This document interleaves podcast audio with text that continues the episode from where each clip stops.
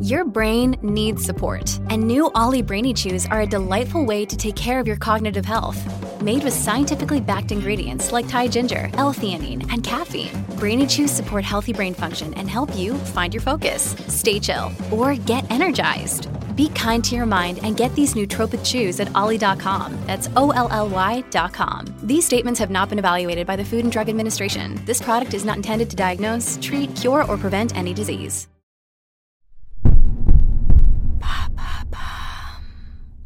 What is bushcraft? The eco friendly outdoor hobby. Thanks for asking. Also known as woodcraft, bushcraft culture is somewhere between a hobby and a philosophy. It's a minimalist approach to surviving in nature without disturbing it. It's the use and practice of certain skills in a natural environment like a forest.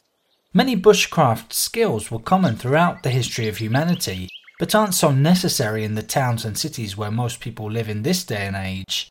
Nevertheless, the practice of bushcraft has become more and more popular as a hobby, with many YouTube videos appearing online and dedicated books taking up entire shelves in stores.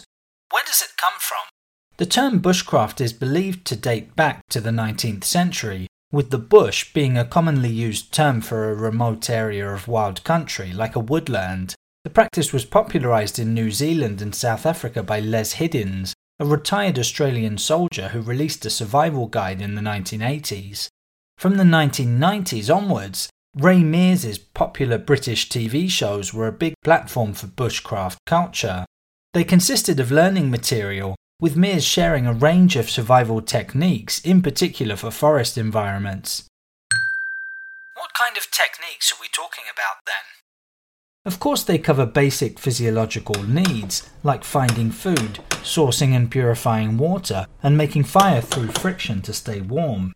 Then there's recognizing flora and fauna, shelter building, and setting traps for animals. It's all about getting by with the minimum in an outdoor environment like a wood or forest.